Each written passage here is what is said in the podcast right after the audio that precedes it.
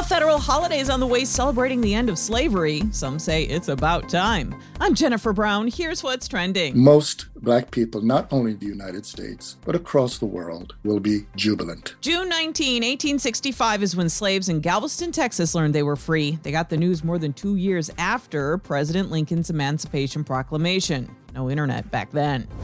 30 women are suing Pornhub. They say the adult website profited over their photos and videos without their consent. One woman says a photo of her at 17 and shared with a boyfriend ended up on Pornhub and was viewed more than 200,000 times. Just knowing that that many people saw it really messed me up and Google Botswana diamond, and you'll likely see one of the world's largest at 1,098 carat. The country's president says the diamond is likely millions of years old. We must thank God for it. De Beers, the jewelry company, was part of the mining team that discovered it.